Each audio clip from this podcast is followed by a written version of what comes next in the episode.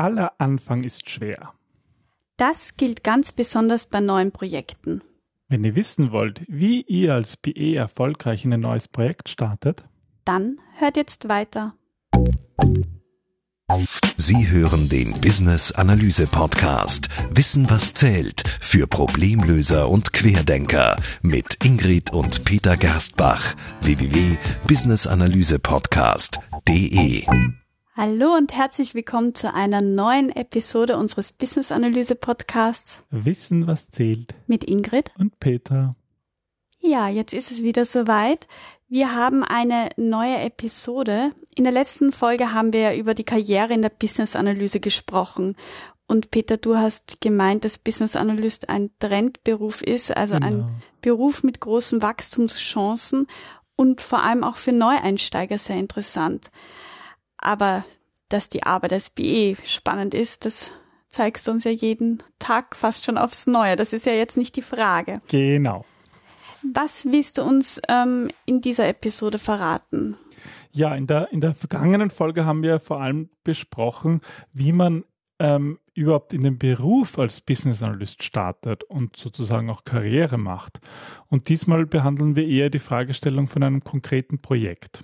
Also du hast einen Job als BE schon bekommen oder bist bereits als BE tätig und ähm, startest jetzt in ein neues Projekt, oder wie? Genau, ja, es ist ja meistens so, dass man entweder, wenn man im Unternehmen angestellt ist, immer wieder unterschiedlichen Projekten zugeordnet wird, das ist zumindest so meistens Usus, oder man ist vielleicht selbstständiger ähm, Business Analyst oder auch in einem Unternehmen tätig, was sozusagen dich eigentlich an andere Kunden ja, jetzt sage ich mal, verliest oder halt projekthaft zur Verfügung stellt.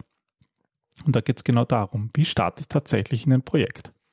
Dann erzähl mal, wie startet man am besten in ein Projekt? Was sind die ersten Schritte? Wie geht man da am besten vor? Also, ähm, wenn du sagst, wie geht man vor, das passt eigentlich schon gut. Es gibt ja eine Reihe an Vorgehensmodelle. Also, Ach, ich bin Hellseher. in der Business Analyst haben sich eigentlich in den letzten Jahren ja erste solche Vorgehensmodelle etabliert, an die man sich mal so prinzipiell halten kann. Mhm. Prinzipiell vielleicht nur, weil ja jedes Vorgehensmodell natürlich auch immer an die Situation angepasst werden sollte. Aber es ist halt einmal ein guter erster Start. Mhm, also erste Schritte, an die man sich mal anlehnen kann und an dem man sich entlang handeln kann. Welches wäre denn das? Ähm, ich nehme an, du sprichst auf das äh, aus deinem Buch an, oder? Genau, ja. Also das bekannteste Modell, das bekannteste Vorgehensmodell, das kommt von, von der BCS und das haben wir auch in unserem Buch Basiswissen Business Analyse aufgegriffen.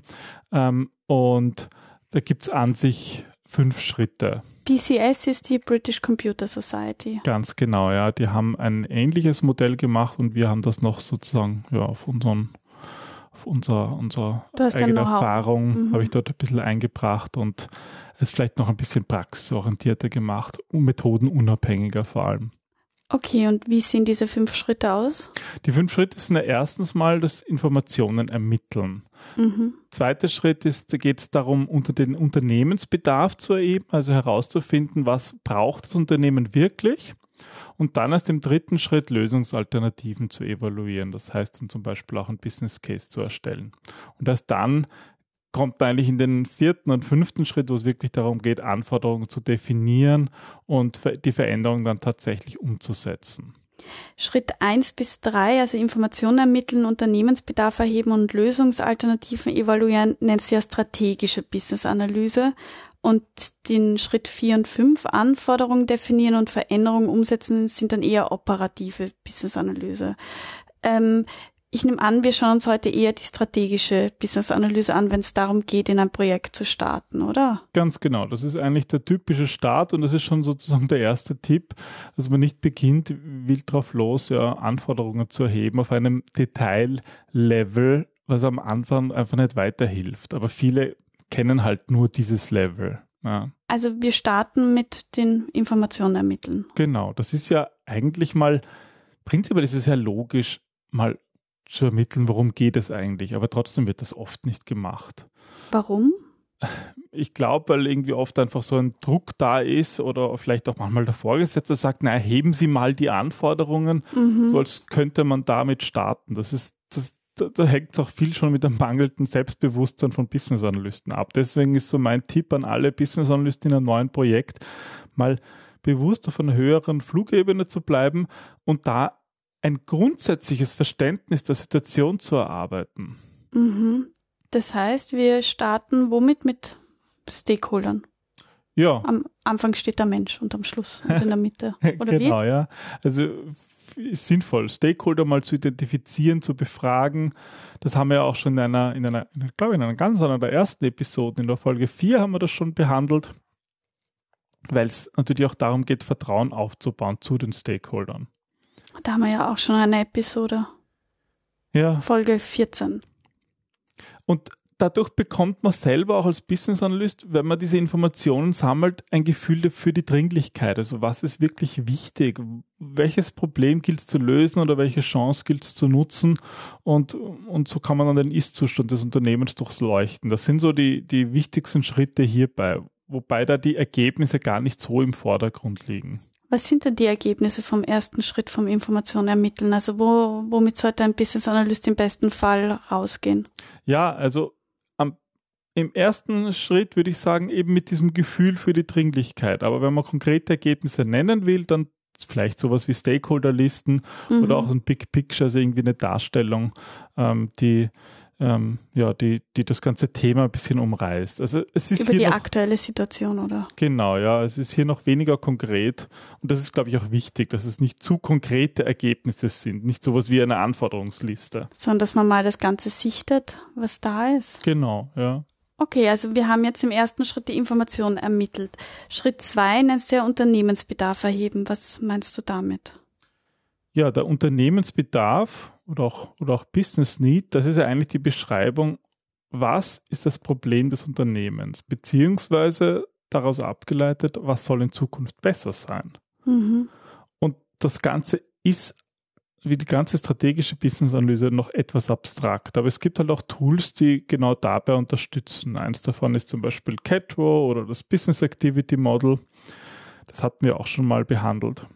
Das heißt, als Ergebnis haben wir hier die Aussage, was braucht das Unternehmen? Und das ist noch nicht, ja, das ist noch nicht die Lösung. Das ist eigentlich, wohin wollen wir, aber noch nicht, wie wir dorthin kommen. Mhm. Und da helfen diese Tools wie Catwo und so weiter. Genau. Die helfen dafür dabei, ein, ein, ein einheitliches Bild der Stakeholder zu bekommen und eben dann noch so eine Ist-Soll-Betrachtung ohne den Schritt sozusagen gleich mit der Lösung äh, den, den, den zu früh zu machen. Gibt es da irgendwelche Ergebnisse? Also könnte das eine Ist-Zoll-Analyse sein, ein Ergebnis oder? Genau, das ist, das ist genau das. Okay, also wir haben die ähm, Informationen ermittelt, den Unternehmensbedarf erhoben. Jetzt sind wir beim letzten Schritt in der strategischen Business-Analyse, die Lösungsalternativen evaluieren. Wie gehst du da vor? Ja, also wenn, wenn erst einmal klar ist, was der tatsächliche Unternehmensbedarf ist, dann ist es hilfreich, einen Business Case zu entwickeln. Ähm, das ist eigentlich auch das Ergebnis von diesem Schritten, dritt, äh, von diesem dritten Schritt. Schritten dritt? genau.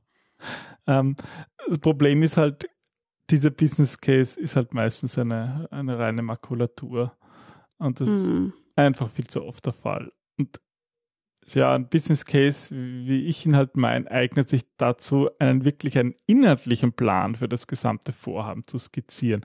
Warum ich eigentlich etwas tue. Mhm. Also warum das Unternehmen sich ändern muss, was der Nutzen daraus ist und dann halt auch daraus abzuleiten, die einzelnen Schritte, die notwendig sind, damit diese Nutzen tatsächlich funktionieren. Da hast du ja ähm, ein paar Folgen rund um Business Case schon gemacht. Allein das zeigt ja auch, wie, wie umfangreich das Ganze sein kann. Ne? Genau, also für alle, die das nachhören wollen, in Folge 31, 32 und 34 haben wir dieses Benefits Dependency Network, was dann in einem Business Case resultiert, im Detail beschrieben. Und dieser, dieser Nutzenplan, der da entsteht, der hilft genau das, dass man Dinge, unterschiedliche Lösungsalternativen ähm, plant und auch gegenseitig vergleichen kann. Aber ähm, das klingt jetzt alles nicht besonders agil, das Vorgehensmodell und Business Case, oder ist es das doch in deinen Augen? Ja, da gibt es natürlich, man, das ist ein, ein Plan insofern und auch Vorgehensmodell ist ja eigentlich etwas, so hat man vorzugehen. Mhm. Aber auch dieses Benefits Dependency Netzwerk, also dieser Nutzenplan oder dieses Nutzennetzwerk, auch das muss eigentlich regelmäßig überarbeitet werden, genauso wie der Business Case. Es ist sozusagen zu einem bestimmten Zeitpunkt die Überlegung, ähm, was erwarten wir uns von der Zukunft und was sollten wir machen und daran muss man aber arbeiten und das immer mit der Realität angleichen. Mhm. Also das ist, ähm, kann man da sagen, es ist immer gut, da agil vorzugehen oder? Naja, das ist ja eigentlich ein, das ist, ist ja eigentlich ein, ein, ein bestehender Begriff Agilität. Und ich finde es spannend, hier auf den Barbock Guide zurückzugreifen. Der beschreibt das eigentlich schon ziemlich gut, weil da gibt es ja auch den Task Plan Business Analysis Approach. Der wird auch oft so genannt als einer der ersten Tasks, die man so als PA machen sollte in einem neuen Projekt. Sich mal bewusst zu überlegen, wie gehe ich eigentlich vor in der Business-Analyse. Habe ich zum Beispiel ein Umfeld, wo das Unternehmen sowieso erfordert, dass ich plangesteuert vorgehe und sage, mhm. 1, 2, 3, 4, dann ist vielleicht so ein, dann, dann halte ich mich ganz stark an so ein Vorgehensmodell, wie wir es jetzt hatten mit den fünf Schritten. Mhm. Aber möglicherweise bin ich auch in einem Unternehmen, wo ja Agilität großgeschrieben wird und wo es auch vom Thema her sinnvoll ist, ähm, ja erste Erfahrungen zu machen. Und da muss ich vielleicht dieses Vorgehensmodell anpassen oder scheibchenweise ähm, abarbeiten. Würdest du sagen, erkennt man das als Business Analyst eh auch im ersten Schritt im Informationen ermitteln, welches Vorgehen in dem besonderen Projekt gut ist, oder? Also ich glaube, wenn man die Erfahrung hat, schon es ist halt auch stark diktiert sozusagen von dem, wie es üblich ist im mhm. Unternehmen. Und das ist gleichzeitig auch meiner Meinung nach das größte Problem, dass man halt das so macht, wie, man es immer schon gemacht, wie es immer schon gemacht mhm. hat und nicht auf die Situation anpasst. Weil, ähm, weiß nicht, wenn man ein fixes Datum hat und weiß, am 01.01.2019 ist diese Gesetzesänderung und bis dahin muss es fertig sein, dann ist es vielleicht besser, einen, ähm, ja, so einen prädiktiven Ansatz zu haben mit klaren Deadlines, weil sonst im schlimmsten Fall die Geschäftsgrundlage weg ist. Und manchmal, wenn, wenn vielleicht das, wenn es um, um Kundenbedürfnisse geht ähm, oder ja, um andere Themen, wo eigentlich die Kunden nicht bekannt sind oder deren mhm. Bedürfnisse noch nicht bekannt sind, ist es vielleicht besser, so einen adaptiven Ansatz zu wählen. Mhm. Das ist eigentlich eine Sache, die man im Projekt entscheidet. Aber ich glaube, da, da braucht es halt auch erfahrene Business-Analysten, die dies ja auch das Selbstvertrauen haben, das ja durchzuboxen. Und auch ein Team, mit dem du reflektieren kannst, oder? Ja, ja ich mhm. denke, sowas arbeitet man nicht allein. Das ja. ist in Abstimmung mit dem Auftraggeber und dem ganzen Team eigentlich zu treffen. Wir haben eine Hörerfrage bekommen. Veronika schreibt uns dazu, Neulich hat mich ein Kunde Folgendes gefragt, wie lang wird es denn dauern, bis ein Business Analyst in unserem Unternehmen produktiv arbeiten kann? Ihre Antwort darauf war, das ist abhängig von Ihrem Unternehmen, der Komplexität und Anzahl Ihrer Unternehmensprozesse, Größe und so weiter und kommt darauf die Erfahrung bzw. Ausbildung des Business Analysten selbst an. Wie ist es deiner Erfahrung nach? Kannst du dem zustimmen oder, oder würdest du dem was entgegenbringen oder?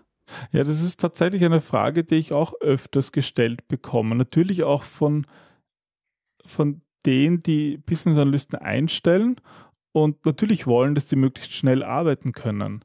Und meiner Erfahrung nach sind doch, stimmen alle genannten Punkte absolut. Also es ist stark unternehmensabhängig. Mhm. Ähm, man kann es jetzt nicht wirklich in, in, in Zahlen gießen, Komplexität und Anzahl der Unternehmensprozesse, weil das eine Unternehmen misst einen Prozess vielleicht Ende zu Ende und das andere andere. Also man kann nicht sagen, ab 37 Prozessen dauert es so und so lange. Das Aber hätten es, die Unternehmen halt gerne. ja, das, das ist halt schwierig, wenn man dann Äpfel mit Birnen vergleicht. Mhm. Auch die Größe des Unternehmens, die kann noch am ehesten ein Anhaltspunkt sein. Also Business Analyse in einem 10.000 Mitarbeiter Unternehmen oder größer ist definitiv anders als in einem mit zwei, 300 Mitarbeitern. Mhm.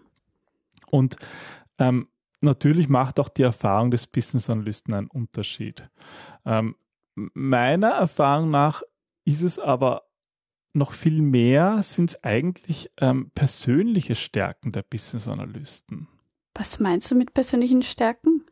Also das ist auch das, was ich über die Zeit selbst gelernt habe. Zum Beispiel Dinge wie die Lernfähigkeit. Also wie schnell ist ein Business Analyst, sich einzulernen zweitens vielleicht auch das Selbstbewusstsein. Ähm, jemand, der ein starkes Selbstbewusstsein hat, der kann auch leichter, dem fällt es leichter, Fragen zu stellen und Unwissenheit zu zeigen, weil er selbstsicher ist oder sie. Und ähm, das heißt, dieses Selbstbewusstsein hilft dabei, schneller an den Punkt zu kommen und nicht zu glauben, man muss sich irgendwie, man muss dem Gegenüber beweisen, wie viel man nicht weiß. Da ist es wirklich gut zu wissen, dass man nichts weiß. Und viele wissen nicht einmal das. Ja, ja, aber das ist es, ja. Und das sind halt persönliche Stärken, die meiner Erfahrung nach wichtiger sind als jetzt sozusagen das Umfeld des Unternehmens. Und dann kann man auch als, als Business Analyst, der jetzt vielleicht nicht das Unternehmen kennt oder keine Branchenkenntnis hat, trotzdem gute Arbeit machen und vor allem schnell gute Arbeit machen. Ähm, wie lange dauert das jetzt deiner Meinung nach, bis ein BE in einem Unternehmen wirklich produktiv arbeiten kann? Ja, also diese, diese Faktoren, die auch in der Hörerfrage waren, die stimmen absolut. Und dadurch kann es halt dauern zwischen, ich sag mal, drei Tagen. Bis er sich eingelesen bis hat. Bis er sich eingelesen hat und vielleicht irgendwie alle Leute kennt, wenn es nicht ja. so viele sind, bis zu, sage ich mal, sechs Monate. Also als ich mal für ein Telekommunikationsunternehmen begonnen habe, habe ich schon das Gefühl gehabt, dass es echt Monate gedauert hat, bis ich bis ich mit meinem Wissensstand so weit zufrieden war, dass ich sage, jetzt, jetzt kann mich nichts mehr so schnell überraschen. Jetzt bin ich wirklich auf dem, auf dem Zenit meiner Arbeitsfähigkeit und das ist schon lang, sechs Monate. Mhm. Ja. Aber, aber da, da finde ich es halt dann auch umso wichtiger, dass man von Anfang an Ergebnisse liefert, bis diese Zeit, dieser Zeitpunkt erreicht ist, wo man einfach wirklich gute, gute Arbeit macht. Weil wenn man keine Ergebnisse liefert und sozusagen immer nur Informationen sammelt und versucht zu lernen und das andere nicht mitbekommen, dann werden die nervös. Ja. Ein bisschen so nach dem Motto Don't Talk Do aus dem Design Thinking. Ja, genau, ja. Also mhm. schnell was produzieren nach einem Meeting. Ähm, zeigen, was du kannst. Mal zeigen, was ich, was ich gelernt habe. Das ist ja auch mhm. für den anderen interessant. Ja. Wenn ich zum Beispiel einen eine Zusammenhang er gelernt hat, dann ist es vielleicht für einen Fachexperten ist das durchaus bekannt. Aber wenn ich das aufzeichne und sozusagen Verbindungen herstelle mit anderen Dingen, die ich davor in einem anderen Interview gelernt habe, schaut es wieder anders aus. Ja, das kann spannend mhm. sein für den. Und wenn es nur dem zeigt, aha, er hat mich verstanden, also eine Art des Paraphrasierens, mhm. halt irgendwie visuell. Das ist auf jeden Fall etwas, was gut ist. Hilft es da bei all dem Ganzen auch auf die Branchenkenntnisse, ähm, Branchenerfahrung zu setzen oder, oder anders gefragt, ähm, wie, wie sehr können die diese Durchlaufzeit verkürzen, Branchenkenntnis? Also ich bin schon davon überzeugt, dass Business Analysten, die Branchenkenntnis haben, die sind viel schneller eingearbeitet. Definitiv, ja. ja. Also ich denke, da kann sich die, die äh, hängt auch wieder davon ab, ähm, in welchem Thema es ist. Also in einem, in einem allgemeinen Business-Thema, sag mal Logistik oder Einkauf oder Angebotslegung, da braucht man nicht unbedingt Branchenerfahrung, aber da braucht man zumindest Business-Erfahrung, wie eben Angebotslegung, Einkauf, Logistik in Unternehmen generell funktioniert. Aber wenn man das einmal auch unter Branchenkenntnis hat, dann kann man da doch sicher die Einarbeitungszeit halbieren. Mhm.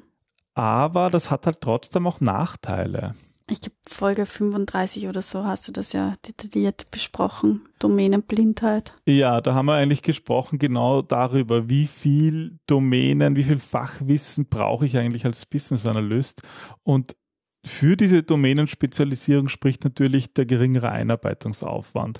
Aber dadurch steigt halt auf der anderen Seite auch diese Betriebsblindheit, die du ansprichst. Ganz genau, ja.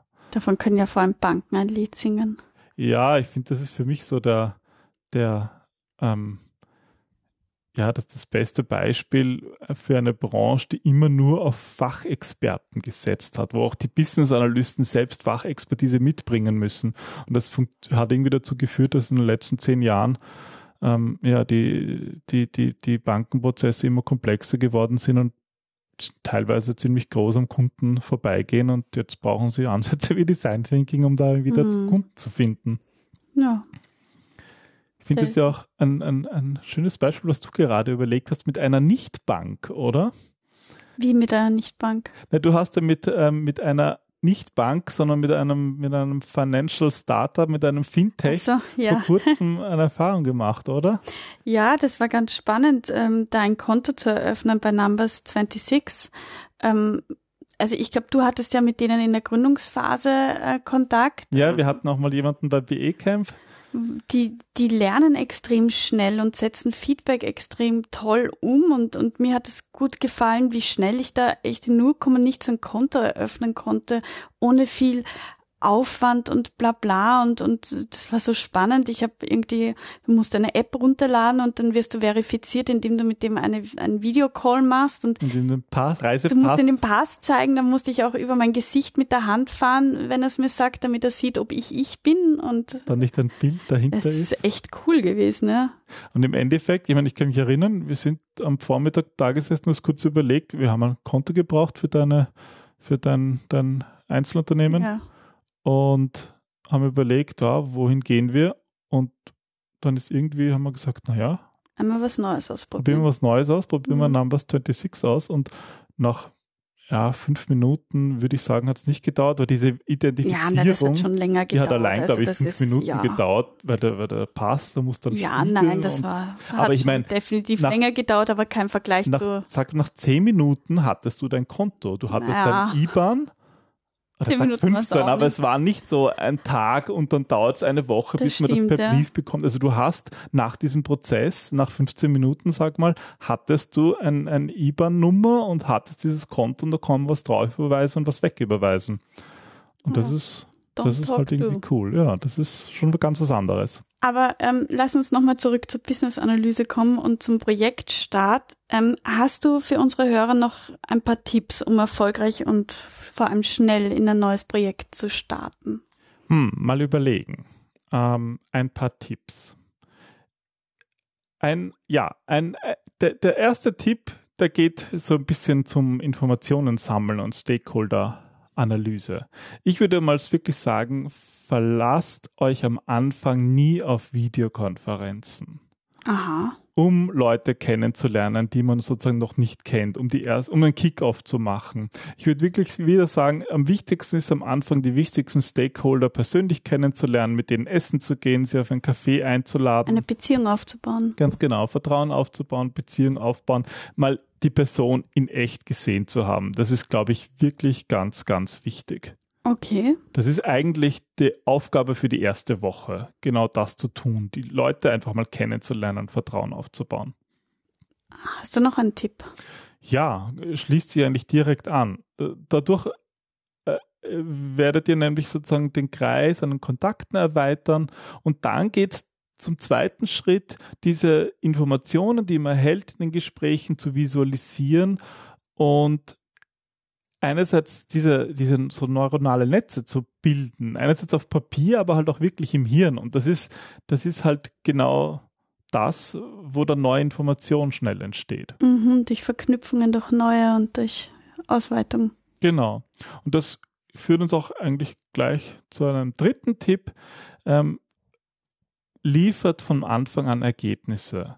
Und wenn ihr diese, ja, diese Informationen visualisiert, dann könnt ihr auch eurem Auftraggeber gleich zeigen, dass ihr Ergebnisse habt. Und das müssen eben nicht Anforderungen sein, weil dazu ist es zu früh. Aber ihr könnt bereits in der ersten Woche zeigen, erstens, dass ihr schnell lernt und zweitens auch durch so kleine Mini-Analysen, äh, Zusammenhänge, zusammen, gute Zusammenfassungen von, von Workshops und von Interviews könnt ihr euch gegenüber helfen, blinde Flecken aufzudecken und vor allem zu zeigen, dass ihr was, was arbeitet. Fast Learning quasi. Genau, schnelles Lernen. Und das geht alles in den, innerhalb den, den ersten Tagen. Das ist stressig, aber auch lohnend. Okay, na dann sind das drei lohnenswerte Tipps, die ihr vielleicht gleich auch ausprobieren wollt, wenn ihr als BE erfolgreich in ein neues Projekt startet. Ähm, dann würde ich sagen, lassen wir mal unsere Hörer losstarten und ähm, vielleicht kommt ja die eine oder andere Hörerfrage dazu, wie es dann weitergeht mit der operativen Business-Analyse.